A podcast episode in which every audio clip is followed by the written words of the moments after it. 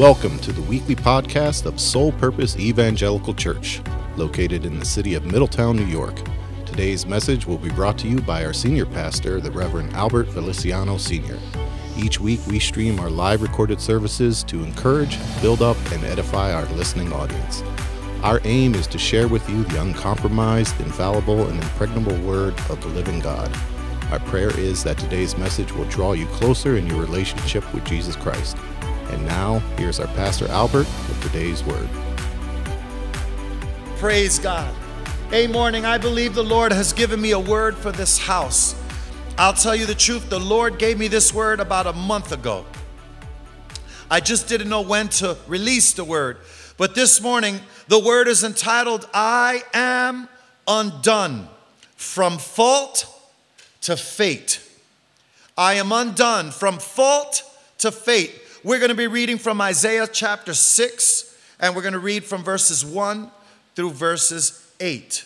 Amen. If you are able, hallelujah, let's stand for the reading of God's word this morning.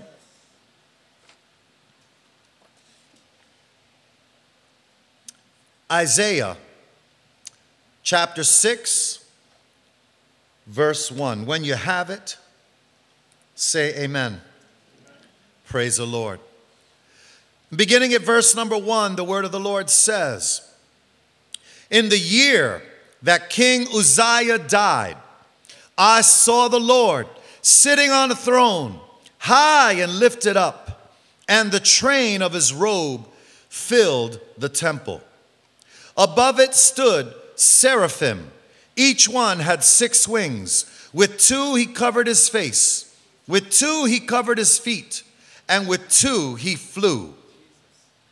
And one cried to another and said, Holy, holy, holy is the Lord of hosts. The whole earth is full of his glory. And the post of the door were shaken by the voice of him who cried out, and the house was filled with smoke. So I said, Woe is me, for I am undone because I am a man of unclean lips, and I dwell in the midst of a people of unclean lips. For my eyes have seen the King, the Lord of hosts. Then one of the seraphim flew to me, having in his hand a live coal which he had taken with the tongues from the altar. And he touched my mouth with it and said, Behold, this has touched your lips. Your iniquity is taken away, and your sin purged.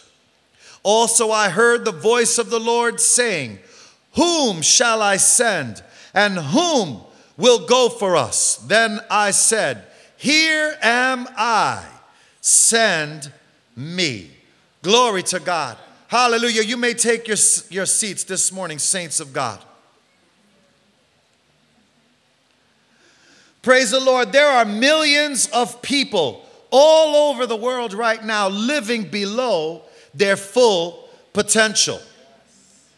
Many are caught up in ruts and unchanging routines.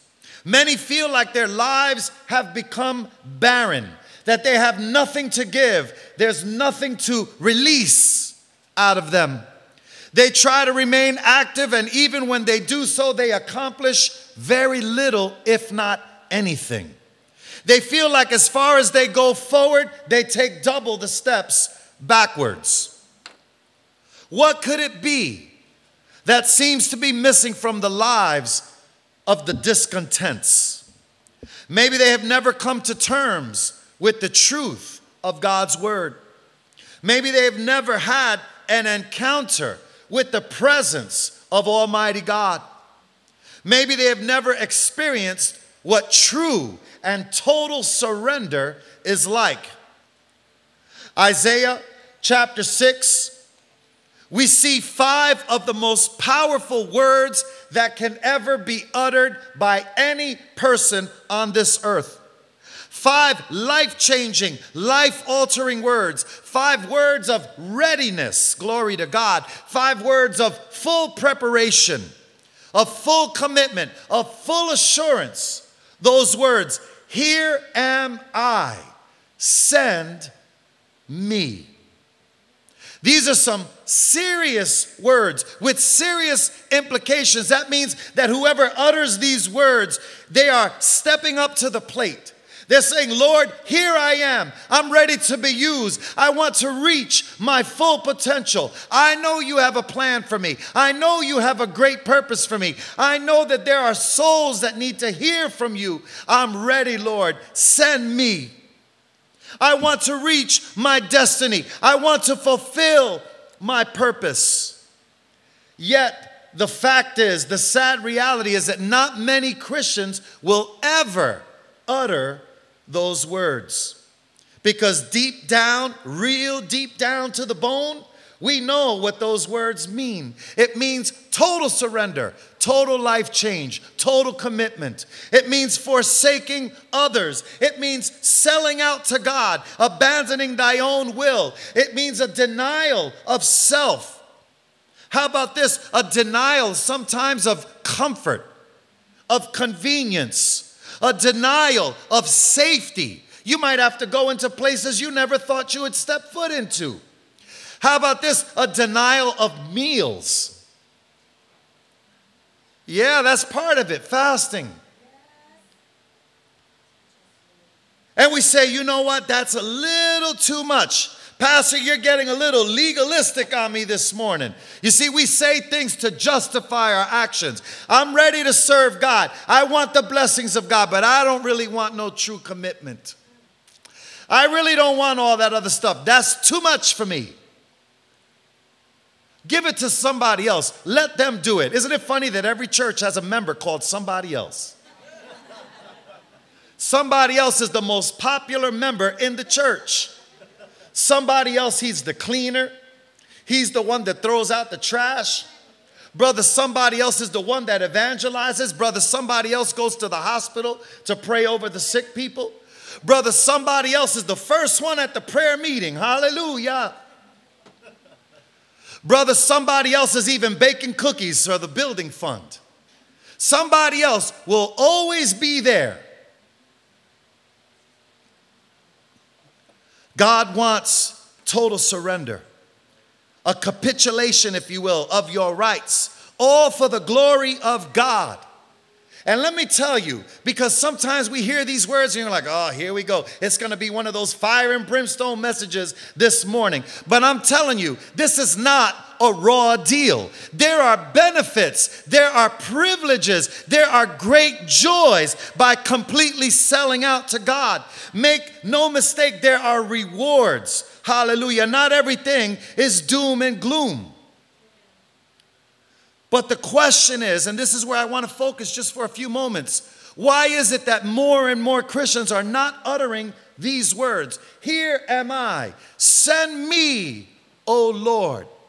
I don't have all these talents. I, I, don't know how to sing. I don't know how to bake. I, I don't know, but, but I do know some things. I can do this, I can do that. Send me. Take me, Lord. Whatever I have to offer, take me. Use me. If it brings you glory, then I'll do it. First of all, we have to start out by seeing God for who He is. Glory to God.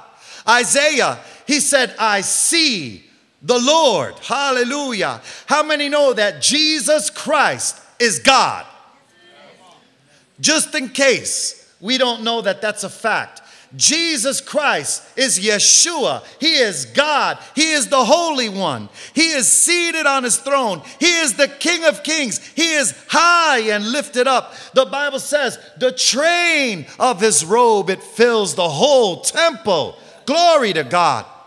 The seraphim, it's a great description. They had six wings, two to cover their feet, two to cover their face, and the other two to fly out. And they called out to each other, Holy, holy, holy is the Lord God Almighty. Holy, holy, holy is the Lord of hosts. The whole earth is full of his glory.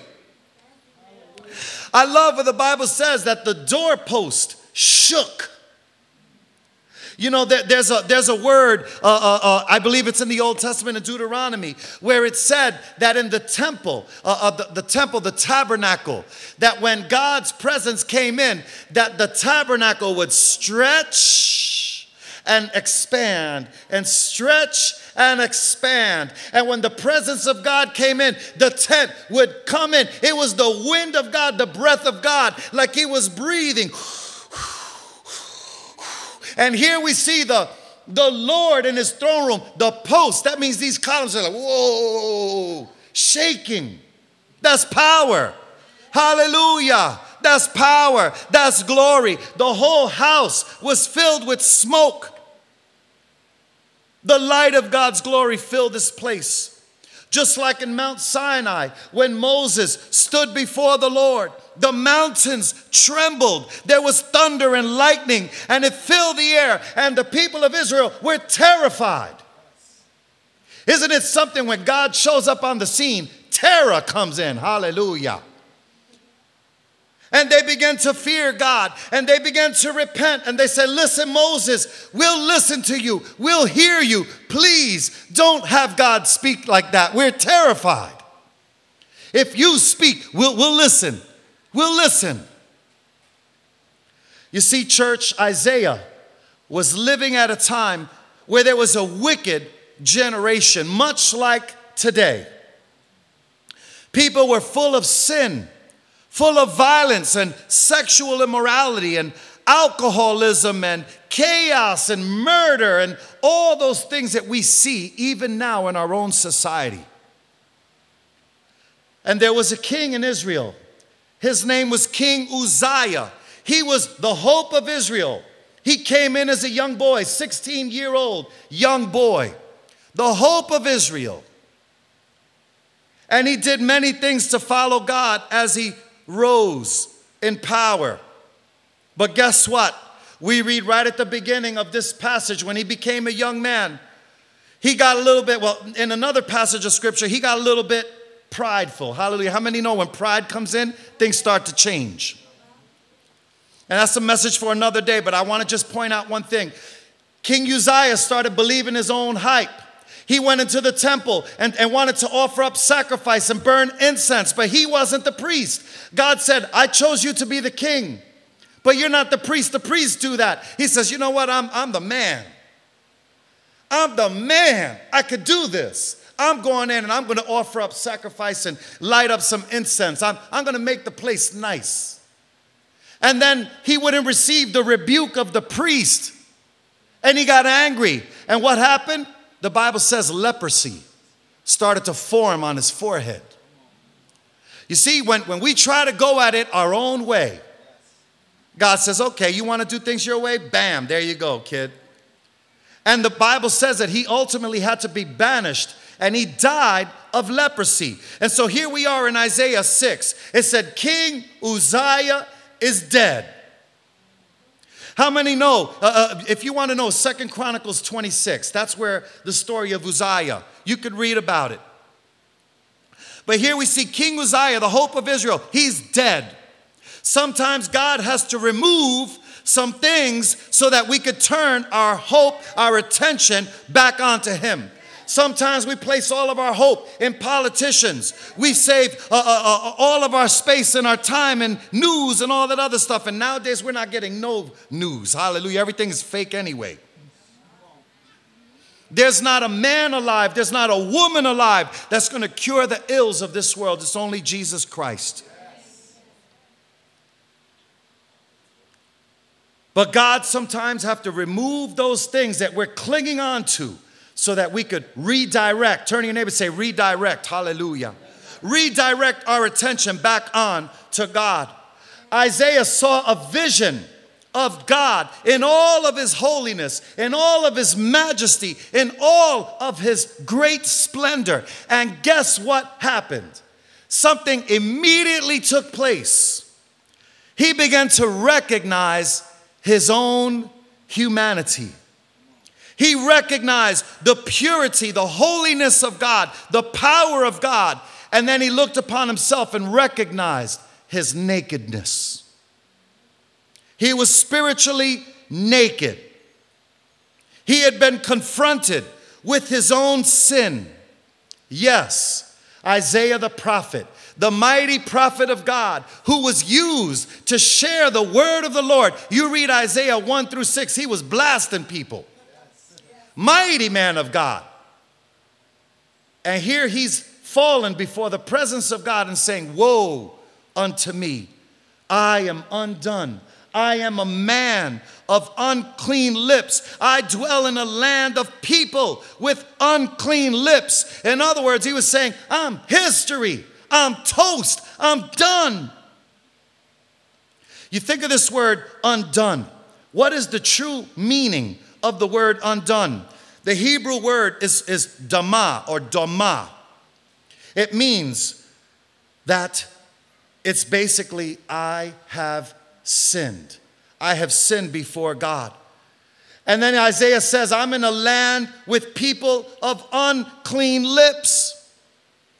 Listen, he was in a land where people were talking nonsense all the play all around him. And how many know that when you linger around an environment too long, that stuff starts to cling on to you? Hallelujah. How many know that with your little associations, little boyfriends, little girlfriends, you start picking up traits? picking up little things. If you hang around someone who's always dropping F bombs, next thing you know, you go to your house and you're like, boop, beep. And everybody says, huh? That's not like you. I've never heard that word come out. Ooh, sorry, my bad. My bad. And then uh, five minutes later, boom, another F bomb. Why? Because that association has connected itself, it has attached itself to you. That's why we need to be mindful of the company that we keep. We need to be mindful of the things that we see, the things that we hear, and allow our gates to be covered in a sense. He says, I am in a place full of people with unclean lips, and therefore I have my own lips unclean. The Bible says that the tongue is one of the smallest parts of our body, but it is a world of fire. Hallelujah. Who can bridle their own tongue? Life and death are in the power of the tongue. And when you read that verse, it means the hand of the tongue. The actual translation, the hand of the tongue. In other words, the tongue, the Greek word for that, the translation is the hand of the tongue. In other words, it creates. The tongue has the power of life and death. So we got to be careful. I've said this a hundred times. If you've been in this church, you've heard it a hundred. Guess what? Today you hear it a hundred and one times. Hallelujah, till it sticks. But we say, This headache is killing me. And we wonder why the headache won't go away. My back is killing me. And we wonder why we, we still have a back problem where we profess words, negative words, then we're giving authority, uh, uh, uh, permission for the enemy to wreak havoc on our life. Oh, I know I'll never get another job. This job sucks. They hate me here, but I got nowhere else to go. I know I'm not going anywhere. Guess what? You ain't going anywhere. For out of the abundance of the heart, the mouth speaks. And we got to start professing life. Maybe this job ain't good right now, but you know what? God has something better for me. God's going to open up the doors for me. My kids are coming back to the Lord. Mark my words. My house will be saved. My children will be set free. My church is going to move into a new building. Hallelujah. We got to start professing the word of the Lord and start believing what we're saying. Hallelujah. James it says the world, the, the, the tongue is an unruly evil, full of deadly poison. We've got to be able to tame the tongue this morning. Hallelujah. Turn to your neighbor say, I hope he ain't talking about you. Praise God. Last week, last week we were talking about the presence of God. Many of our sisters were in a, a retreat weekend, hallelujah, getting filled with the Holy Ghost, hallelujah. You guys came back glowing in the dark, glory to God, hallelujah. I didn't need to see no Star Wars movie, praise God. There was Star Wars in the parking lot, glory to God. But while you were away, we too were seeking out the word of the Lord and we were talking about the presence of God. David, uh, in Psalm 16, David was able to abide in the presence of God because he learned to set the Lord always before him. He learned to trust in God no matter what. He learned to obey God, to surrender to Him. David learned that he was mortal, that he was human, and that there was nothing good in him. David said, My goodness is nothing apart from you. David said that in God's presence there is fullness of joy and pleasures forevermore. Hallelujah. But I'm going to take it a little bit further this morning. I'll tell you, but wait, there's more. Hallelujah. You know what else is in God's presence? There is a great recognition of our mortality, of our humanity, of our sin. We don't want to talk about it. It's not a fun subject to engage in. But the reality is, it's something we all have to deal with. If I don't tell you, I'll be guilty. The Bible says in Ezekiel 33 if I give you a word to share and you don't share it, you are guilty of their blood. I can imagine those that lost their lives yesterday in that heinous shooting. Did they hear the word of the Lord? Was there someone in their circle that, that shared the living word of God with them? Did they respond accordingly? Did they receive Christ? Or did they say, you know what? I still got time. I'm not ready for all this Jesus stuff. Baby Christians, they come to Christ initially, and many times they, they don't even realize what they're doing wrong. You'll hear them say, I, I, I didn't realize I did that thing, or I didn't know that was wrong. Or they might say, God understands if I party a little bit on the weekend, He's not going to send me to hell, would He? He can't expect me to change so quickly, right? The reality is, when the Holy Spirit starts to work on your heart, you can't enjoy those things of the world anymore. You can't go out anymore and find the enjoyment you used to find when you were living in sin because now there's a whole different set of circumstances. You go out and you try to party like you used to, and what used to fulfill you, what used to satisfy you, what used to give you joy and pleasure, now it actually irritates you, it bothers you, it may even make you sick. And you say, Why is it? Why can't I have fun? Every one of my friends are having a great time, and here I am miserable. Why? Because you've been blood, brought by the blood of Christ. Hallelujah. You belong to Jesus. You'll never be the same again. Never. The Holy Spirit begins to work on your heart. And, and, like a doctor, he starts to point out little things that need to change, little things that need to be surrendered. He'll poke and prod to say, Does that hurt? Did that hurt here? Does that bother you? Does that hurt? Yep, that's an area. We got to work on that. That's a little thing that, that I see. I, I got to work that out. We got to give that thing up. Hallelujah.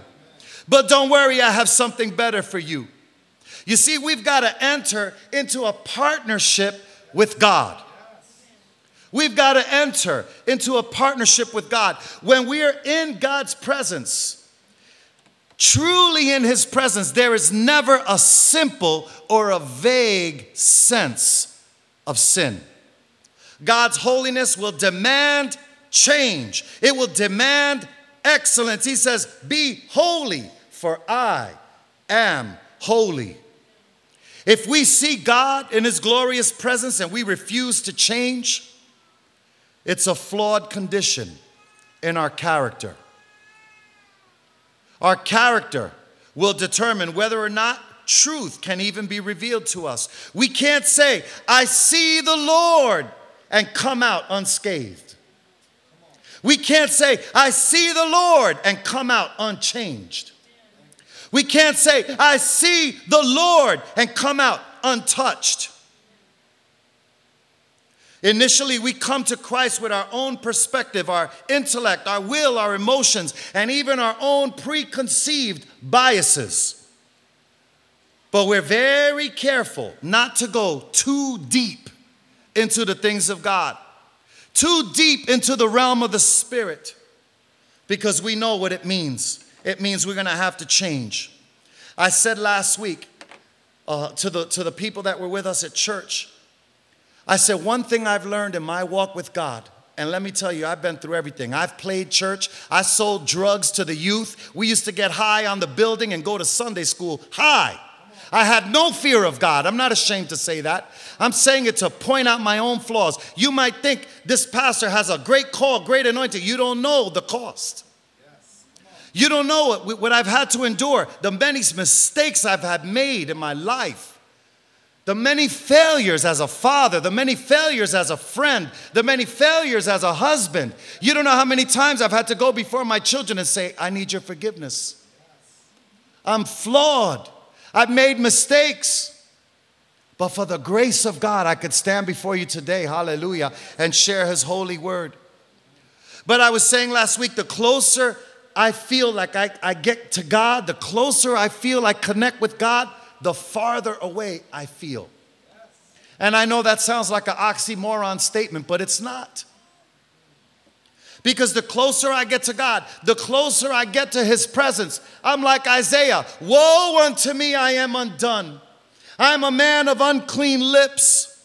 I start to recognize my dirt. I start to recognize my faults, my, my flaws.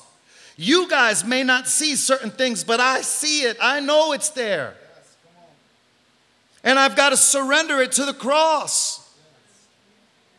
Many of us, we see the light of God, but we're careful not to go too deep. We don't want no exposure because light uh, uh, reveals uh, uh, uh, the, the little things. Hallelujah.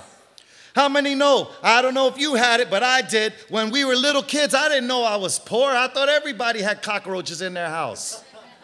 But every time we came home from church and we turned on the lights, pew, pew, pew, cockroaches flying out everywhere, hiding under the toaster oven and everywhere they could find. Because the light exposes things. You can't walk into a room as a child of God and people around you are still dropping F bombs and talking about perverted jokes and all that. Something is wrong with the light if when you walk in the room, people don't know God's presence is in the room. Even at work, you'll be at the water cooler getting some water on your lunch break, and people are telling dirty jokes, and you walk in, they're like, shh. And you're like, well, my bad, I'm just getting some water. Peace out, have a blessed day, God bless you. Because something happens when the light shines in the darkness. Praise God. People can't take the light. Look at what Jesus said in John 3. It said, And this is the condemnation that the light has come into the world, and the men love darkness rather than the light because their deeds were evil. For everyone practicing evil hates the light and does not come to the light lest his deeds should be exposed. Ah, but look at this. But he who does the truth comes to the light that his deeds may be clearly seen that they have been done in God. I'll take it further. James 1 23 24 says, If anyone is a hearer of the word and not a doer, he is like a man observing his natural face in the mirror. For he observes himself and goes away and immediately forgets what kind of man he was. Let me uh, give you a little illustration because people sometimes hear this passage and they don't think it really makes sense. Who can look in a mirror and walk away and forget their reflection? Who can look in a mirror and forget who he was? That doesn't make no sense. Well, guess what, saints of God? We do that every single week. I'm going to prove it to you.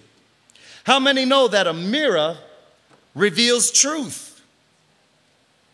All right, maybe I'm the only one that sees uh, uh, jelly rolls, hallelujah, when I take a shower, hallelujah. I mean, let's, let's get real, hallelujah. Can I keep it real in this place, hallelujah? How many ain't scared this morning? As far as I know, we don't got no models in here. Hallelujah, right? Praise God. We all got blemishes. We all have flaws. All you got to do is look at the mirror. The flaws will tell you the truth. This is why people get weaves and people get nails and, and people do all different types of things, right? Guys, we try to hide it. We get girdles. Let's We get those shirts that, that are like, you gotta have like a, a, a, a, rope or somebody pull a rope to tighten up the belly, right? Because we all wanna look better. We wanna be perceived as having it all together, but, but there are flaws. God's word is a mirror. The holy word of God is a mirror. And God's word points out our greatest flaws. It shows us the deep down truth, and we look at it and we stare at it, and then we walk away, forgetting what the Word of God was pointing out to us in the very first place. We walk away and do absolutely nothing to change what the Word of God was trying to tell us to change. And then we walk away forgetting what we saw. We do this every week. Let me tell you a true statement. We cannot walk with God and call ourselves Christians and hold hands with the devil. It's either all or nothing. We can't be a Christian on Sunday and then party hardy on, on, on the weekends or on the week. Hallelujah, going and hanging out and doing all these crazy things and, and forgetting all about God. It's either all or nothing. Hallelujah. Why not come to the house of God and party in God's house? Glory to God. But let me tell you, once we mature, once we start to experience the move of the Holy Spirit in our heart, once we start to experience the changes, and once we start surrendering ourself and we choose to enter in, we're confronted with the painful truth. And we start to see, man, this little thing, it has to stop. This little habit that I have, this little thing that I do on the side when nobody's watching, this little thing that I look at when my wife goes to work, this little thing that I look at on my computer, this little phone number that I got in my little secret phone spot, this little thing, I, I got to get rid of this thing because it's impeding my progress, it's impeding my relationship with God. How many know that God loves you too much to leave you the same way that you came to Him with? And when we're in God's presence, we discover that God will make some changes in our life. When we come face to face with God, He's gonna point out our most direct sin. We're not gonna be able to get away with it. Hallelujah. We're not gonna be able to get away with it.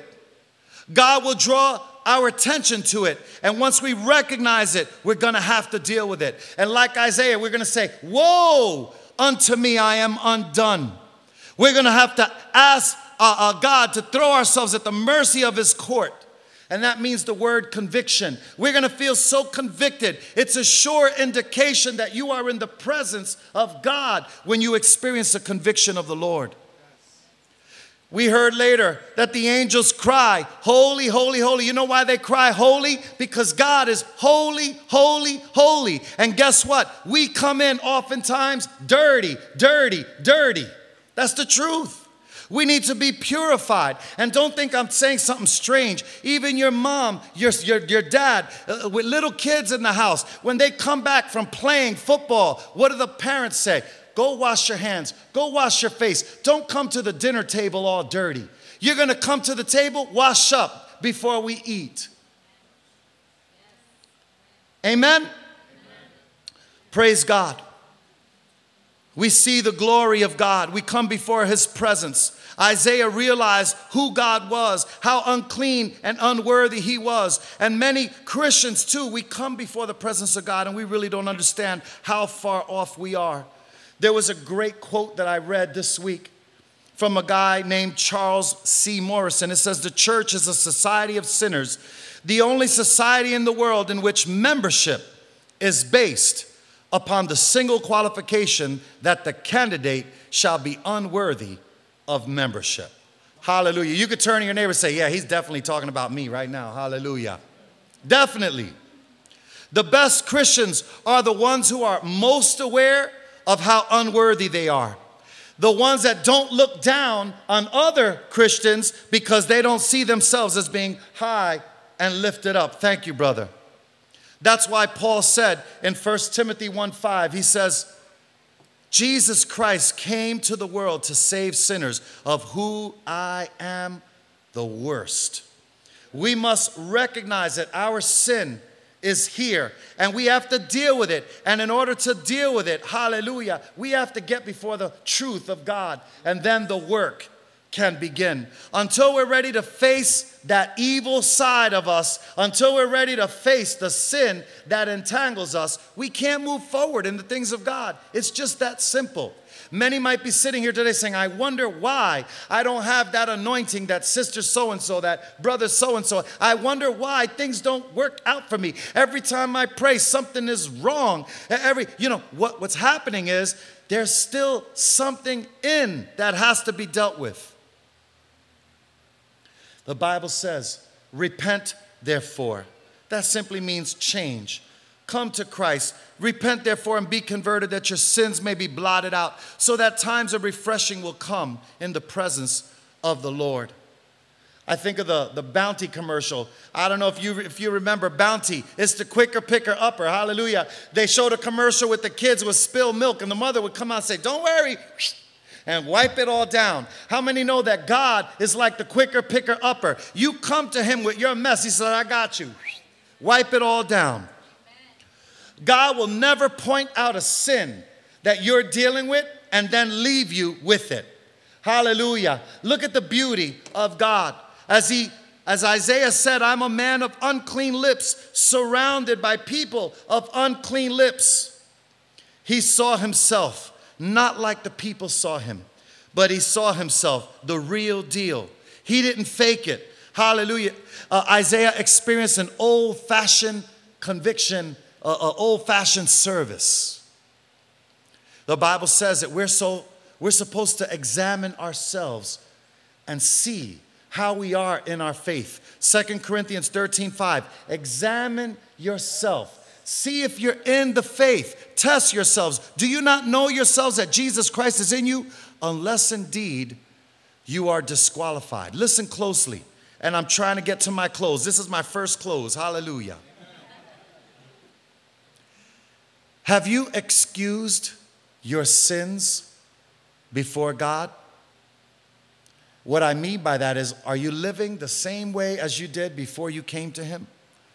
Have you been comparing yourself to others so that your sins would look better? Do you say, well, at least I'm not that bad? This person over here is cheating on their husband. I ain't that bad. I only get my drink on on the weekend. Do we compare our level of sin to each other so we feel better about not doing certain things? The Bible says that we must confess our sin before God and then be made clean. 1 John 1 9. If we confess our sin, he is faithful and just to forgive us our sin and to cleanse us from all unrighteousness. Let me tell you, you've probably heard this, but for those that haven't, I'm going to repeat it. I have a little illustration that I use, but it's a really good one. There's a kid that wants to go to the movies. And his father, he looks at him and says, Dad, I, I went and checked the, the, the reviews, and apparently this is an R rated movie, but it only has two F bombs and it's got one sex scene, and that's it. The rest of the, mo- the movie is perfect. The father says, I got an idea. I tell you what, I'm gonna make a little batch of brownies. And if you could eat these brownies and eat them all up, I'll let you go with your friends to the movies tonight. The kid's like, got it. Perfect. The father goes and yeah, there, there are men that know how to bake. I ain't one of those men. Hallelujah. The father goes and bakes, uh, gets the batch together, but before he puts it in the oven, there's one little thing he does. He goes to the backyard and he takes one little poop from the family dog. Just one, a little tiny little piece. And he brings it back in and throws it into the batter and shakes it all around. And then he goes and puts walnuts on it, because that's what I like on my brownies. Hallelujah. And he puts, you know, powdered sugar. Hallelujah. Some whipped cream. He bakes it. It comes out and it smells delicious. And it looks wonderful. It looks appetizing. And here they are, nice and hot and steamy. He puts a little glass of milk, because I like milk, hallelujah. He puts a little glass of milk on the side and he says, Guess what I got for you? All you got to do is finish these brownies. The kid is like, Bet, let's go. Goes, Wait a minute. One little thing I got to tell you, one little caveat. I have to make a clear distinction so you are aware. I took one little piece of poop and I threw it in the batter. But don't worry, because it's just a little bit and it's not, you probably won't even taste it. Don't worry, it's all good. But if you could eat this, then go ahead, go to the movies and have a great time with your friends. The kid looked at him and said, All right, dad, I ain't going nowhere. All right, all right. And went back into his room. Listen, sin even a little bit of sin. You could dress it up. You could put perfume on it. You could put whipped cream on it. You could put some lipstick and earrings on it. Sin is sin. Nobody's going to deal with it. God don't want to deal with it. It stinks. It is a stench in his nostrils. And even when we think, well, there's only a little bit compared to everybody else, I don't have all that craziness, uh, that baggage. I just got this little thing I'm dealing with. Well, that little thing needs to be surrendered to the cross, needs to be laid down at the feet of the cross. But I said earlier, God will give his angel charge over thee. God's not going to point something out and then not deal with it.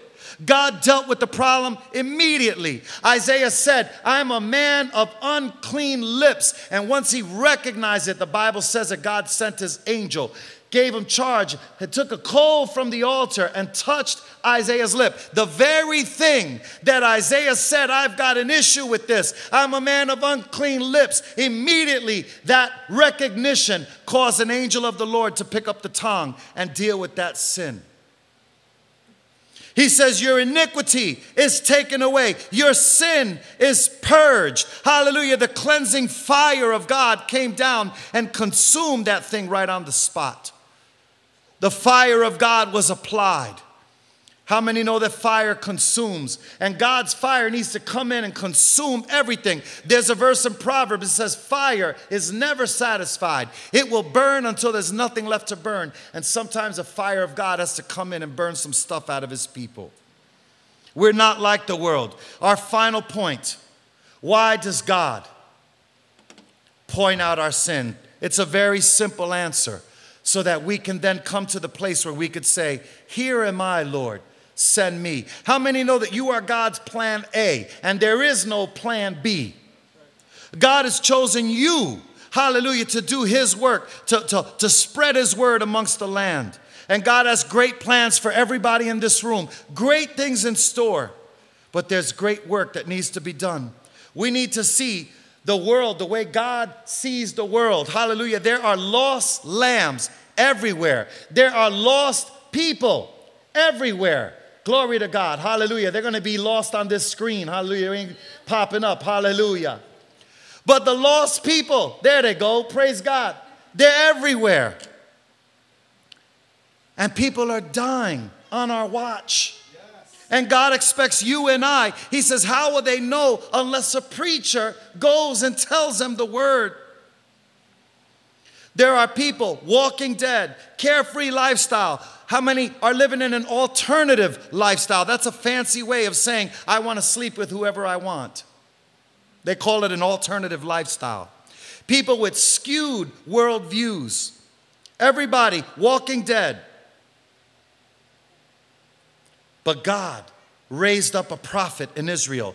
God touched his lips. And not only that, right after that sin was consumed, right after that situation was resolved, immediately he said, Here am I, send me. And not only that, Isaiah began to prophesy to the nation. He was a vessel of God's glory. And not only that, he wrote one of the most compelling chapters, which we read earlier, Isaiah 53. He read that chapter of the Messiah himself and this is what Jesus said Who is going to go? Who is going to go in our place? What is the answer? What is the answer to that call? Praise the Lord. God wants to unleash heaven upon his people. God wants you to be his chosen vessel. But like the master craftsman, he's got to chip away some rough spots this morning. God wants to place His words in your mouth. He wants you to speak His word and it'll be so. He wants great signs and wonders to follow His people so that the whole world will know He is with you. But you got to come clean. In order to level up in God, you got to come up a little higher. You got to surrender yourself. You got to let God point out those areas in your life. Allow Him to change your fault to fate. For the blood of Christ is able to cleanse you from all unrighteousness. Hallelujah. Any person coming into the presence of God and not changing, there's something wrong. You just can't come to the glory of God and just sit there. Because if that was the case, you would literally become a fossil in the church. And how many know that people don't respond to fossils? They don't come to church to look at somebody's butt print. Here sat Minister Joseph or, or Brother Bob, or, or he sat here for 30 years and, and there's a plaque on the chair. Nobody can sit there. That's his behind print on that chair. It's a fossil. Who gets saved? How does the kingdom of God grow? It doesn't. We have to get to the place where we say, Lord, here I am, send me. We have to find a way to be used by God. Say to Jesus, Here I am, send me. There's a, a, quote that I'll end with. It says, I would never want to reach out someday with a soft, uncalloused hand, a hand never dirtied by serving, and shake the nail pierced hands of Jesus. Hallelujah. When Jesus comes, I want him to find us with our hands at the plow. Hallelujah. Being busy like little busy ants. Hallelujah. Working. Hallelujah. Not criticizing, not fighting with each other, but working for the kingdom of God. For the harvest is plentiful, but the workers are few. So, saints of God, as I close this morning, let's deal Let's allow the Spirit of God to deal with those little issues. Listen, there may be a small holy remnant right here in this room that God has chosen for a time such as this. Are you that remnant? Are you prepared to say, I see the Lord and woe am I? Hallelujah. This little thing has to be dealt with before I move forward. But once the angel of the Lord touches you, you say, Lord, send me, I'll go. Hallelujah. Saints of God, ponder that this morning. God bless you this morning. Glory to God. Hallelujah. Let's bow our heads. We are so grateful to God for allowing us the opportunity to share this message with you. We want you to know that you are all in our constant prayers. We're able to bring this message to you because of the generous support of listeners like you. If you have been blessed by today's program, why not consider partnering with us?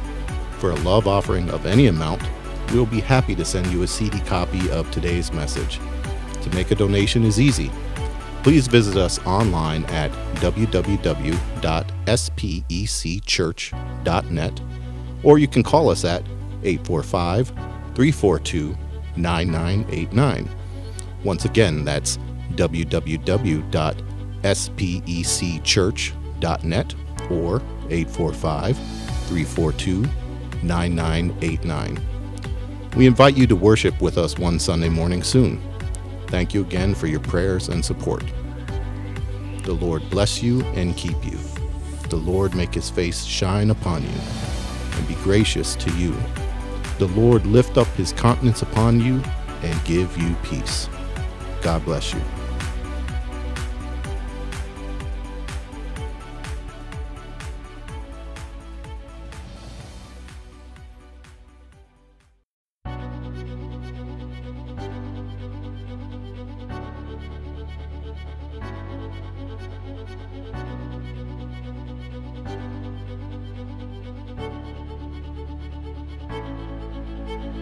Welcome to the weekly podcast of Soul Purpose Evangelical Church, located in the city of Middletown, New York. Today's message will be brought to you by our senior pastor, the Reverend Albert Feliciano Sr. Each week, we stream our live recorded services to encourage, build up, and edify our listening audience. Our aim is to share with you the uncompromised, infallible, and impregnable Word of the living God. Our prayer is that today's message will draw you closer in your relationship with Jesus Christ. And now, here's our Pastor Albert with today's Word. Praise God. A morning, I believe the Lord has given me a word for this house. I'll tell you the truth, the Lord gave me this word about a month ago.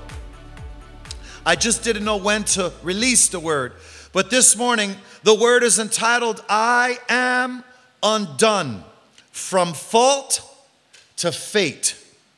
I am undone from fault to fate. We're going to be reading from Isaiah chapter 6, and we're going to read from verses 1 through verses 8. Amen. If you are able, hallelujah, let's stand for the reading of God's word this morning.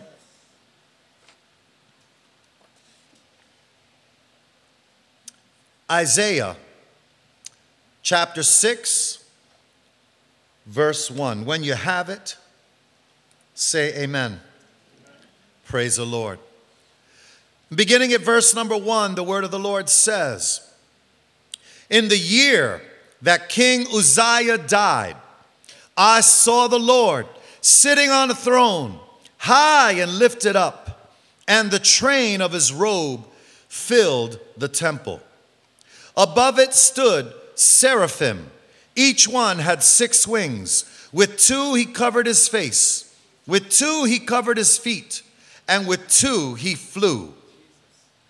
And one cried to another and said, Holy, holy, holy is the Lord of hosts. The whole earth is full of his glory. And the post of the door were shaken by the voice of him who cried out, and the house was filled with smoke. So I said, Woe is me, for I am undone, because I am a man of unclean lips, and I dwell in the midst of a people of unclean lips. For my eyes have seen the King, the Lord of hosts. Then one of the seraphim flew to me having in his hand a live coal which he had taken with the tongues from the altar. And he touched my mouth with it and said, Behold, this has touched your lips. Your iniquity is taken away, and your sin purged. Also, I heard the voice of the Lord saying, Whom shall I send, and whom will go for us? Then I said, here am I, send me. Glory to God. Hallelujah. You may take your, your seats this morning, saints of God. Praise the Lord. There are millions of people all over the world right now living below their full potential. Many are caught up in ruts and unchanging routines Many feel like their lives have become barren, that they have nothing to give, there's nothing to release out of them. They try to remain active, and even when they do so, they accomplish very little, if not anything. They feel like as far as they go forward, they take double the steps backwards. What could it be that seems to be missing from the lives of the discontents. Maybe they have never come to terms with the truth of God's word. Maybe they have never had an encounter with the presence of Almighty God. Maybe they have never experienced what true and total surrender is like. Isaiah chapter 6 we see five of the most powerful words that can ever be uttered by any person on this earth. Five life changing, life altering words. Five words of readiness, glory to God. Five words of full preparation, of full commitment, of full assurance. Those words, Here am I, send me. These are some serious words with serious implications. That means that whoever utters these words, they are stepping up to the plate. They're saying, Lord, here I am. I'm ready to be used. I want to reach my full potential. I know you have a plan for me. I know you have a great purpose for me. I know that there are souls that need to hear from you. I'm ready, Lord. Send me. I want to reach my destiny. I want to fulfill my purpose. Yet, the fact is, the sad reality is that not many Christians will ever utter those words. Because deep down, real deep down to the bone, we know what those words mean. It means total surrender, total life change, total commitment. It means forsaking others. It means selling out to God, abandoning thy own will. It means a denial of self. How about this? A denial sometimes of comfort, of convenience a denial of safety. You might have to go into places you never thought you would step foot into. How about this? A denial of meals. Yeah, that's part of it, fasting. And we say, you know what? That's a little too much. Pastor, you're getting a little legalistic on me this morning. You see, we say things to justify our actions. I'm ready to serve God. I want the blessings of God, but I don't really want no true commitment. I really don't want all that other stuff. That's too much for me. Give it to somebody else. Let them do it. Isn't it funny that every church has a member called somebody else? Somebody else is the most popular member in the church. Somebody else, he's the cleaner. He's the one that throws out the trash. Brother, somebody else is the one that evangelizes. Brother, somebody else goes to the hospital to pray over the sick people. Brother, somebody else is the first one at the prayer meeting. Hallelujah. Brother, somebody else is even baking cookies for the building fund. Somebody else will always be there God wants total surrender, a capitulation, if you will, of your rights, all for the glory of God. And let me tell you, because sometimes we hear these words and you're like, oh, here we go. It's going to be one of those fire and brimstone messages this morning. But I'm telling you, this is not a raw deal. There are benefits, there are privileges, there are great joys by completely selling out to God. Make no mistake, there are rewards. Hallelujah. Not everything is doom and gloom. But the question is, and this is where I want to focus just for a few moments why is it that more and more Christians are not uttering these words? Here am I, send me, O Lord. I don't have all these talents. I, I, don't know how to sing. I don't know how to bake. I, I don't know, but, but I do know some things. I can do this, I can do that. Send me. Take me, Lord. Whatever I have to offer, take me. Use me. If it brings you glory, then I'll do it. First of all, we have to start out by seeing God for who He is. Glory to God. Isaiah, he said, I see the Lord. Hallelujah. How many know that Jesus Christ is God? Just in case we don't know that that's a fact. Jesus Christ is Yeshua. He is God. He is the Holy One. He is seated on his throne. He is the King of Kings. He is high and lifted up. The Bible says, the train of his robe, it fills the whole temple. Glory to God. The seraphim, it's a great description. They had six wings, two to cover their feet, two to cover their face, and the other two to fly out. And they called out to each other, Holy, holy, holy is the Lord God Almighty. Holy, holy, holy is the Lord of hosts. The whole earth is full of his glory. I love what the Bible says that the doorpost shook you know, there, there's, a, there's a word, uh, uh, uh, I believe it's in the Old Testament in Deuteronomy, where it said that in the temple, uh, uh, the, the temple, the tabernacle, that when God's presence came in, that the tabernacle would stretch and expand and stretch and expand. And when the presence of God came in, the tent would come in. It was the wind of God, the breath of God, like he was breathing. And here we see the, the Lord in his throne room, the post. That means these columns are like, whoa, shaking. That's power. Hallelujah. That's power. That's glory. The whole house was filled with smoke. The light of God's glory filled this place. Just like in Mount Sinai, when Moses stood before the Lord, the mountains trembled. There was thunder and lightning, and it filled the air, and the people of Israel were terrified. Isn't it something when God shows up on the scene, terror comes in? Hallelujah. And they began to fear God and they began to repent and they said, Listen, Moses, we'll listen to you, we'll hear you. Please don't have God speak like that. We're terrified. If you speak, we'll, we'll listen. We'll listen. You see, church, Isaiah was living at a time where there was a wicked generation, much like today.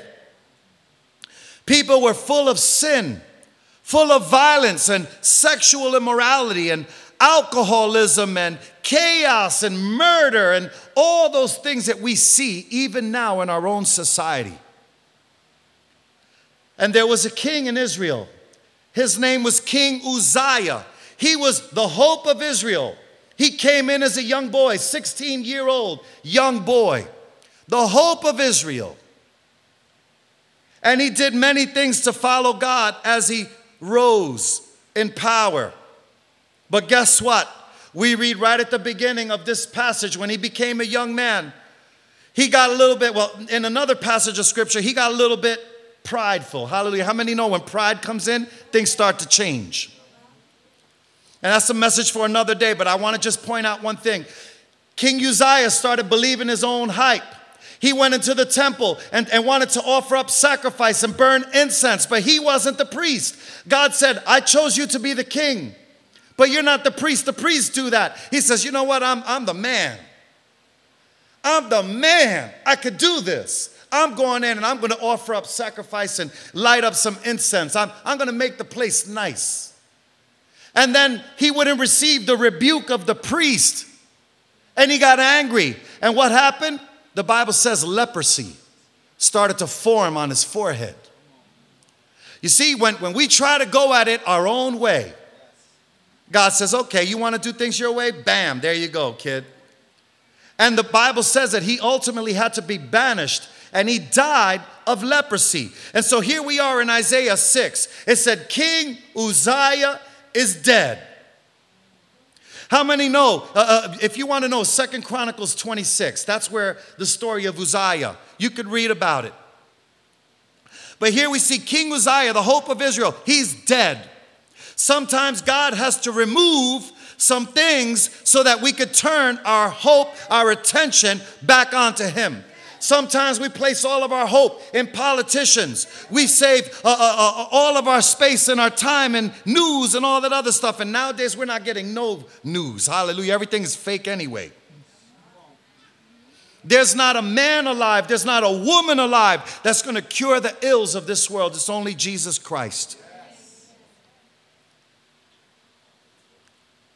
But God sometimes have to remove those things that we're clinging on to so that we could redirect. Turn to your neighbor say, redirect. Hallelujah. Redirect our attention back on to God. Isaiah saw a vision of God in all of his holiness, in all of his majesty, in all of his great splendor. And guess what happened? Something immediately took place. He began to recognize his own humanity. He recognized the purity, the holiness of God, the power of God. And then he looked upon himself and recognized his nakedness. He was spiritually naked. He had been confronted with his own sin. Yes, Isaiah the prophet, the mighty prophet of God, who was used to share the word of the Lord. You read Isaiah 1 through 6, he was blasting people mighty man of God. And here he's fallen before the presence of God and saying, Woe unto me, I am undone. I am a man of unclean lips. I dwell in a land of people with unclean lips. In other words, he was saying, I'm history. I'm toast. I'm done.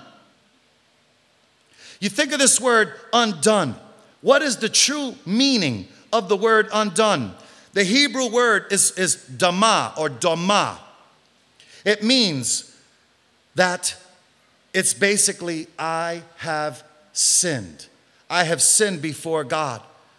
And then Isaiah says, I'm in a land with people of unclean lips. Listen, he was in a land where people were talking nonsense all the play all around him.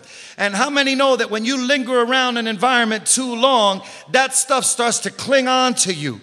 Hallelujah. How many know that with your little associations, little boyfriends, little girlfriends, you start picking up traits?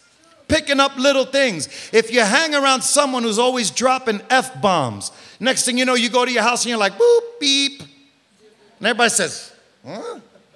That's not like you.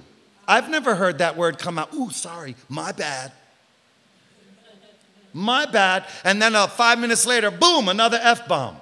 Why? Because that association has connected itself, it has attached itself to you. That's why we need to be mindful of the company that we keep. We need to be mindful of the things that we see, the things that we hear, and allow our gates to be covered in a sense. He says, I am in a place full of people with unclean lips, and therefore I have my own lips unclean. The Bible says that the tongue is one of the smallest parts of our body, but it is a world of fire. Hallelujah. Who can bridle their own tongue? Life and death are in the power of the tongue. And when you read that verse, it means the hand of the tongue. The actual translation, the hand of the tongue. In other words, the tongue, the Greek word for that, the translation is the hand of the tongue. In other words, it creates. The tongue has the power of life and death. So we got to be careful. I've said this a hundred times. If you've been in this church, you've heard it a hundred. Guess what? Today you hear it a hundred and one times. Hallelujah, till it sticks. But we say, This headache is killing me. And we wonder why the headache won't go away. My back is killing me. And we wonder why we, we still have a back problem where we profess words, negative words, then we're giving authority, uh, uh, uh, permission for the enemy to wreak havoc on our life. Oh, I know I'll never get another job. This job sucks. They hate me here, but I got nowhere else to go. I know I'm not going anywhere. Guess what? You ain't going anywhere. For out of the abundance of the heart, the mouth speaks. And we got to start professing life. Maybe this job ain't good right now, but you know what? God has something better for me. God's going to open up the doors for me. My kids are coming back to the Lord. Mark my words. My house will be saved. My children will be set free. My church is going to move into a new building. Hallelujah. We got to start professing the word of the Lord and start believing what we're saying. Hallelujah. James it says the world, the, the, the tongue is an unruly evil, full of deadly poison. We've got to be able to tame the tongue this morning. Hallelujah. Turn to your neighbor say, I hope he ain't talking about you. Praise God. Last week, last week we were talking about the presence of God. Many of our sisters were in a, a retreat weekend, hallelujah, getting filled with the Holy Ghost, hallelujah. You guys came back glowing in the dark, glory to God, hallelujah. I didn't need to see no Star Wars movie, praise God. There was Star Wars in the parking lot, glory to God. But while you were away, we too were seeking out the word of the Lord and we were talking about the presence of God. David, uh, in Psalm 16, David was able to abide in the presence of God because he learned to set the Lord always before him. He learned to trust in God no matter what. He learned to obey God, to surrender to Him. David learned that he was mortal, that he was human, and that there was nothing good in him. David said, My goodness is nothing apart from you. David said that in God's presence there is fullness of joy and pleasures forevermore. Hallelujah. But I'm going to take it a little bit further this morning. I'll tell you, but wait, there's more. Hallelujah.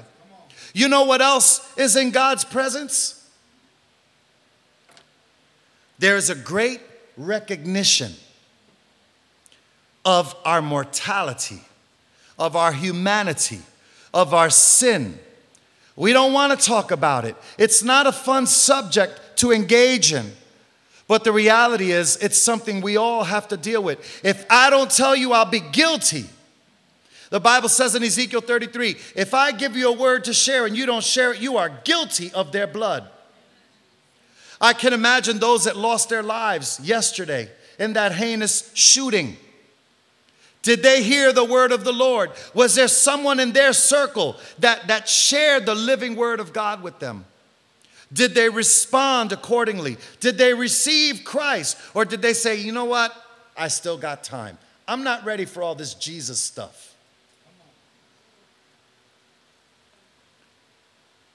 Baby Christians, they come to Christ initially, and many times they, they don't even realize what they're doing wrong. You'll hear them say, I, I, I didn't realize I did that thing, or I didn't know that was wrong. Or they might say, God understands if I party a little bit on the weekend, He's not going to send me to hell, would He? He can't expect me to change so quickly, right? The reality is, when the Holy Spirit starts to work on your heart, you can't enjoy those things of the world anymore. You can't go out anymore and find the enjoyment you used to find when you were living in sin because now there's a whole different set of circumstances. You go out and you try to party like you used to, and what used to fulfill you, what used to satisfy you, what used to give you joy and pleasure, now it actually irritates you, it bothers you, it may even make you sick. And you say, Why is it? Why can't I have fun? Every one of my friends are having a great time, and here I am miserable. Why? Because you've been blood, blood brought by the blood of Christ. Hallelujah. You belong to Jesus. You'll never be the same again. Never the Holy Spirit begins to work on your heart. And, and, like a doctor, he starts to point out little things that need to change, little things that need to be surrendered. He'll poke and prod and say, Does that hurt? Did that hurt here? Does that bother you? Does that hurt? Yep, that's an area. We got to work on that. That's a little thing that, that I see. I, I got to work that out. We got to give that thing up. Hallelujah. But don't worry, I have something better for you. You see, we've got to enter into a partnership with God. We've got to enter into a partnership with God. When we are in God's presence, truly in His presence, there is never a simple or a vague sense of sin. God's holiness will demand change, it will demand excellence. He says, Be holy, for I am holy. If we see God in His glorious presence and we refuse to change, it's a flawed condition in our character. Our character will determine whether or not truth can even be revealed to us. We can't say, I see the Lord, and come out unscathed. We can't say, I see the Lord, and come out unchanged. We can't say, I see the Lord and come out untouched. Initially, we come to Christ with our own perspective, our intellect, our will, our emotions, and even our own preconceived biases. But we're very careful not to go too deep into the things of God, too deep into the realm of the Spirit, because we know what it means it means we're going to have to change. I said last week uh, to, the, to the people that were with us at church, I said, one thing I've learned in my walk with God, and let me tell you, I've been through everything. I've played church, I sold drugs to the youth. We used to get high on the building and go to Sunday school high. I had no fear of God. I'm not ashamed to say that. I'm saying it to point out my own flaws. You might think this pastor has a great call, great anointing. You don't know the cost. You don't know what I've had to endure, the many mistakes I've had made in my life, the many failures as a father, the many failures as a friend, the many failures as a husband. You don't know how many times I've had to go before my children and say, I need your forgiveness.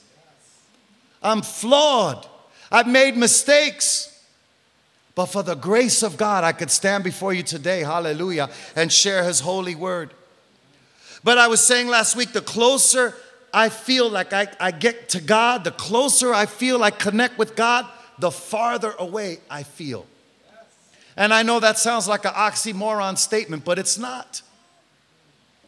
Because the closer I get to God, the closer I get to His presence, I'm like Isaiah Woe unto me, I am undone. I'm a man of unclean lips. I start to recognize my dirt. I start to recognize my faults, my, my flaws. You guys may not see certain things, but I see it. I know it's there. And I've got to surrender it to the cross. Many of us, we see the light of God, but we're careful not to go too deep. We don't want no exposure because light uh, uh, reveals uh, uh, uh, the, the little things. Hallelujah. How many know? I don't know if you had it, but I did. When we were little kids, I didn't know I was poor. I thought everybody had cockroaches in their house. But every time we came home from church and we turned on the lights, Cockroaches flying out everywhere, hiding under the toaster oven and everywhere they could find. Because the light exposes things. You can't walk into a room as a child of God and people around you are still dropping F bombs and talking about perverted jokes and all that. Something is wrong with the light if when you walk in the room, people don't know God's presence is in the room.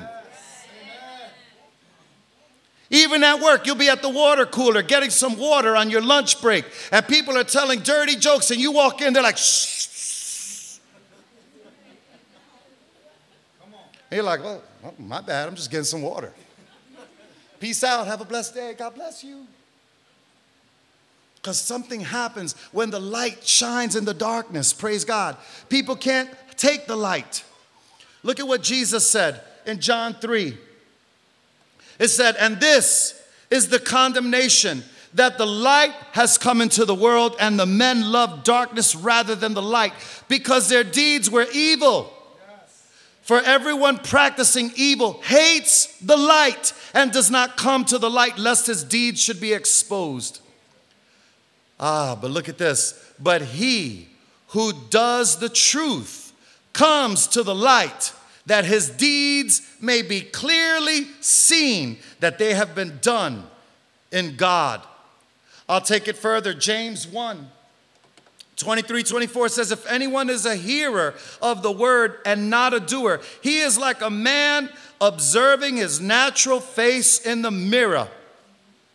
For he observes himself and goes away and immediately forgets what kind of man he was.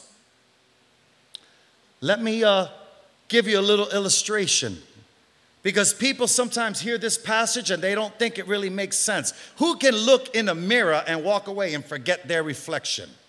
Who can look in a mirror and forget who he was? That doesn't make no sense. Well, guess what, saints of God? We do that every single week. I'm going to prove it to you. How many know that a mirror reveals truth? All right, maybe I'm the only one that sees uh, uh, uh, jelly rolls, hallelujah, when I take a shower, hallelujah. I mean, let's, let's get real, hallelujah. Can I keep it real in this place, hallelujah? How many ain't scared this morning? As far as I know, we don't got no models in here, hallelujah, right? Praise God. We all got blemishes, we all have flaws. All you got to do is look at the mirror. The flaws will tell you the truth this is why people get weaves and people get nails and, and people do all different types of things, right? Guys, we try to hide it. We get girdles. Let's. We get those shirts that, that are like, you got to have like a, a, a, a, rope or somebody pull a rope to tighten up the belly, right? Because we all want to look better. We want to be perceived as having it all together, but, but there are flaws. God's word is a mirror. The holy word of God is a mirror. And God's word points out our greatest flaws. It shows us the deep down truth. And we look at it and we stare at it. And then we walk away, forgetting what the Word of God was pointing out to us in the very first place. We walk away and do absolutely nothing to change what the Word of God was trying to tell us to change. And then we walk away forgetting what we saw. We do this every week. Let me tell you a true statement. We cannot walk with God and call ourselves Christians and hold hands with the devil. It's either all or nothing. We can't be a Christian on Sunday and then party hardy on, on, uh, on the weekends or on the week. Hallelujah, going and hanging out and doing all these crazy things and, and forgetting all about God. It's either all or nothing. Hallelujah. Why not come to the house of God and party in God's house? Glory to God. But let me tell you, once we mature, once we start to experience the move of the Holy Spirit in our heart, once we start to experience the changes, and once we start surrendering ourselves and we choose to enter in, we're confronted with the painful truth. And we start to see, man, this little thing, it has to stop. This little habit that I have, this little thing that I do on the side when nobody's watching, this little thing that I look at when my wife goes to work, this little thing that I look at on my computer, this little phone number that I got in my little secret phone spot, this little thing, I, I got to get rid of this thing because it's impeding my progress, it's impeding my relationship with God. How many know that God loves you too much to leave you the same way that you came to Him with? And when we're in God's presence, we discover that God will make some changes in our life. When we come face to face with God, He's gonna point out our most direct sin. We're not gonna be able to get away with it. Hallelujah. We're not gonna be able to get away with it. God will draw our attention to it. And once we recognize it, we're gonna have to deal with it. And like Isaiah, we're gonna say, Woe unto me, I am undone. We're gonna have to ask uh, uh, God to throw ourselves at the mercy of His court. And that means the word conviction. We're gonna feel so convicted. It's a sure indication that you are in the presence of God when you experience the conviction of the Lord. We heard later that the angels cry, Holy, holy, holy. You know why they cry holy? Because God is holy, holy, holy. And guess what? We come in oftentimes dirty, dirty, dirty. That's the truth. We need to be purified. And don't think I'm saying something strange. Even your mom, your, your, your dad, uh, with little kids in the house, when they come back from playing football, what do the parents say? Go wash your hands. Go wash your face. Don't come to the dinner table all dirty. You're going to come to the table, wash up before we eat. Amen? Amen? Praise God. We see the glory of God. We come before his presence. Isaiah realized who God was, how unclean and unworthy he was. And many Christians, too, we come before the presence of God and we really don't understand how far off we are. There was a great quote that I read this week from a guy named Charles C. Morrison. It says, The church is a society of sinners, the only society in the world in which membership is based upon the single qualification that the candidate shall be unworthy of membership. Hallelujah. You could turn to your neighbor and say, Yeah, he's definitely talking about me right now. Hallelujah. Definitely. The best Christians are the ones who are most aware of how unworthy they are. The ones that don't look down on other Christians because they don't see themselves as being high and lifted up. Thank you, brother. That's why Paul said in 1 Timothy 1 5, he says, Jesus Christ came to the world to save sinners, of who I am the worst. We must recognize that our sin is here and we have to deal with it. And in order to deal with it, hallelujah, we have to get before the truth of God and then the work can begin. Until we're ready to face that evil side of us, until we're ready to face the sin that entangles us, we can't move forward in the things of God. It's just that simple. Many might be sitting here today saying, I wonder why I don't have that anointing that sister so and so, that brother so and so. I wonder why things don't work out for me. Every time I pray, something is wrong. Every, you know, what, what's happening is there's still something in that has to be dealt with. The Bible says, Repent therefore. That simply means change. Come to Christ. Repent therefore and be converted that your sins may be blotted out, so that times of refreshing will come in the presence of the Lord.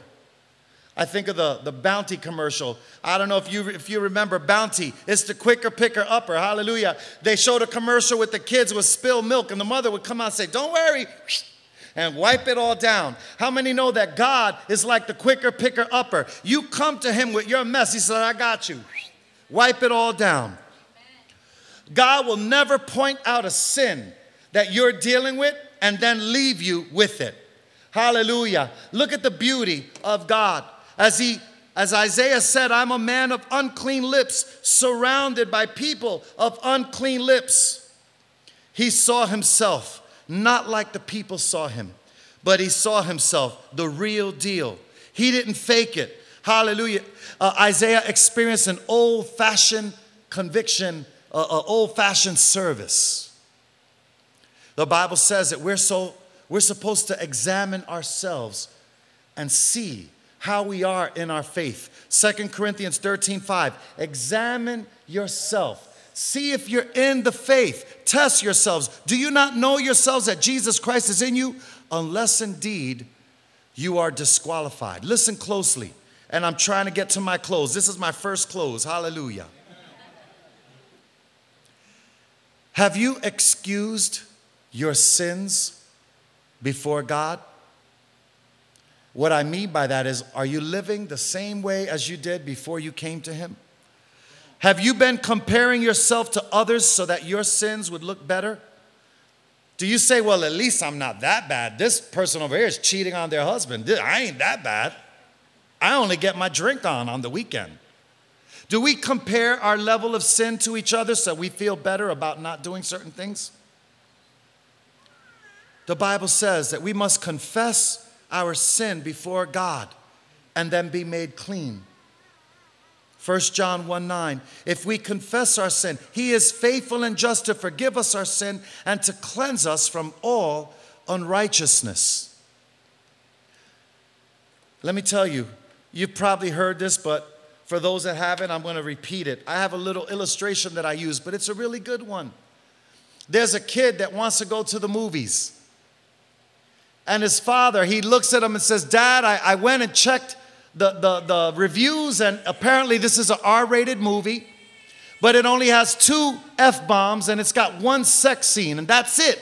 The rest of the, mo- the movie is perfect. The father says, I got an idea. I tell you what, I'm gonna make a little batch of brownies.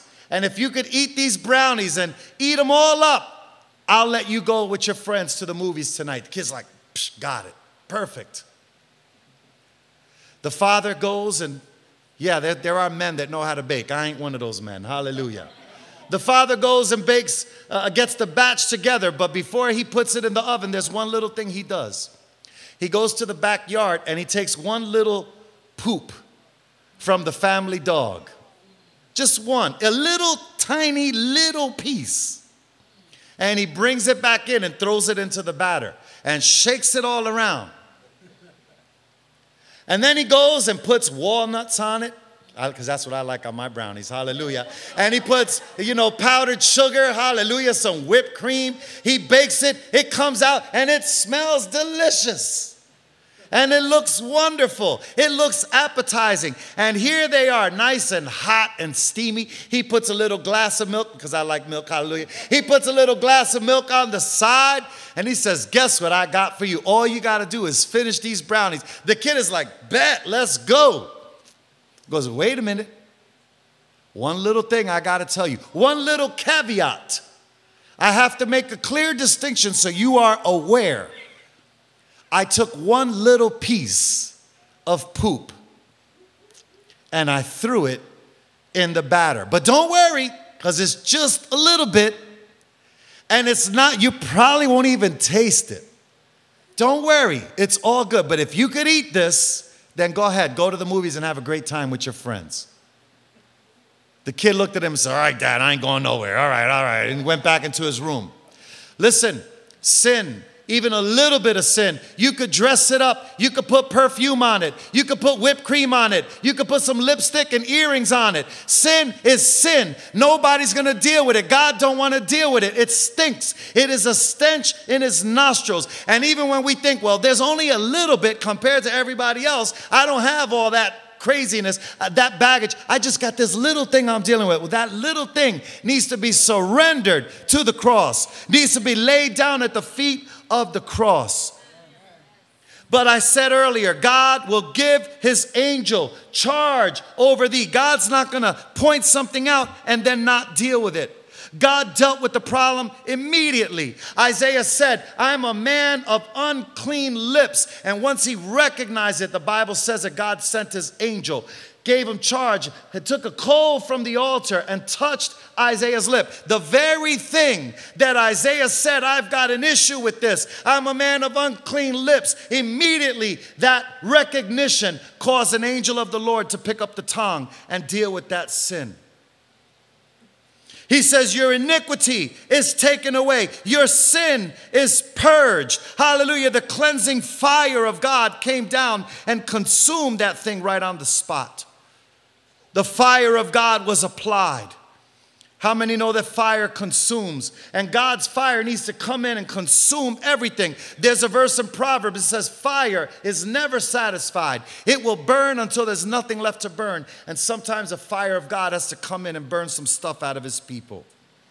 We're not like the world. Our final point why does God point out our sin? It's a very simple answer so that we can then come to the place where we could say, Here am I, Lord, send me. How many know that you are God's plan A and there is no plan B? God has chosen you, hallelujah, to do His work, to, to, to spread His word amongst the land. And God has great plans for everybody in this room, great things in store, but there's great work that needs to be done. We need to see the world the way God sees the world. Hallelujah. There are lost lambs everywhere, there are lost people everywhere. Glory to God. Hallelujah. They're going to be lost on this screen. Hallelujah. Popping up. Hallelujah. But the lost people, there they go. Praise God.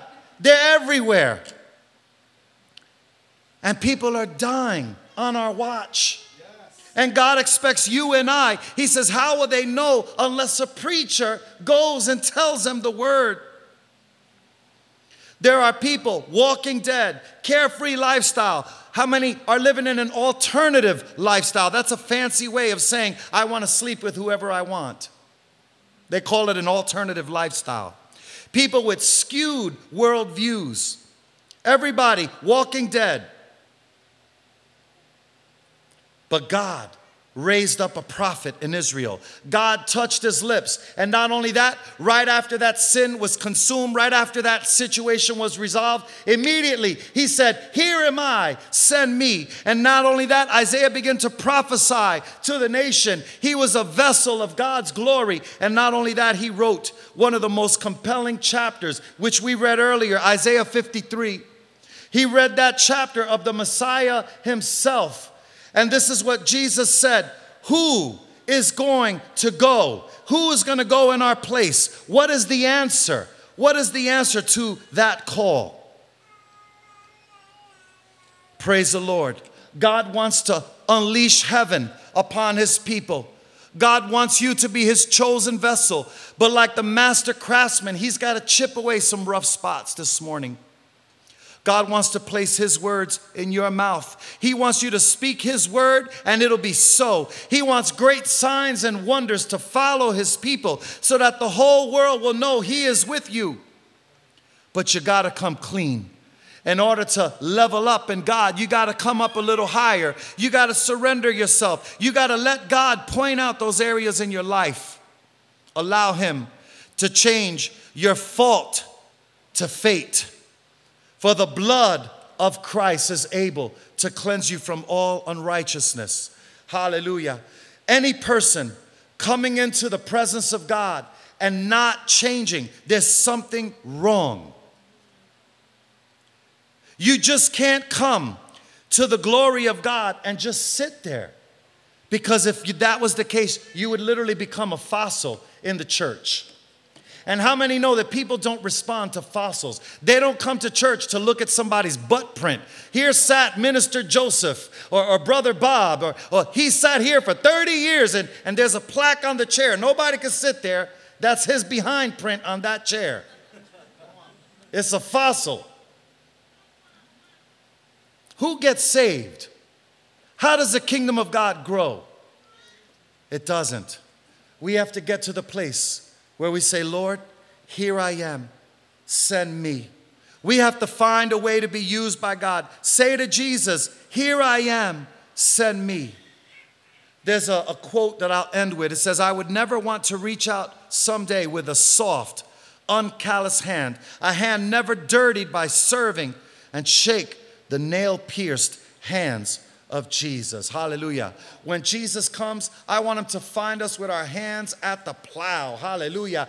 Being busy like little busy ants. Hallelujah. Working. Hallelujah. Not criticizing, not fighting with each other, but working for the kingdom of God. For the harvest is plentiful, but the workers are few. So, saints of God, as I close this morning, let's deal. Let's allow the Spirit of God to deal with those little issues. Listen, there may be a small holy remnant right here in this room that God has chosen for a time such as this. Are you that remnant? Are you prepared to say, I see the Lord and woe am I? Hallelujah. This little thing has to be dealt with before I move forward. But once the angel of the Lord touches you, you say, Lord, send me, I'll go. Hallelujah. Saints of God, ponder that this morning. God bless you this morning.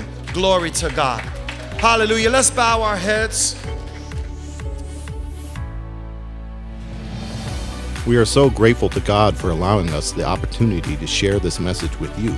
We want you to know that you are all in our constant prayers. We're able to bring this message to you because of the generous support of listeners like you. If you have been blessed by today's program, why not consider partnering with us? For a love offering of any amount, we'll be happy to send you a CD copy of today's message.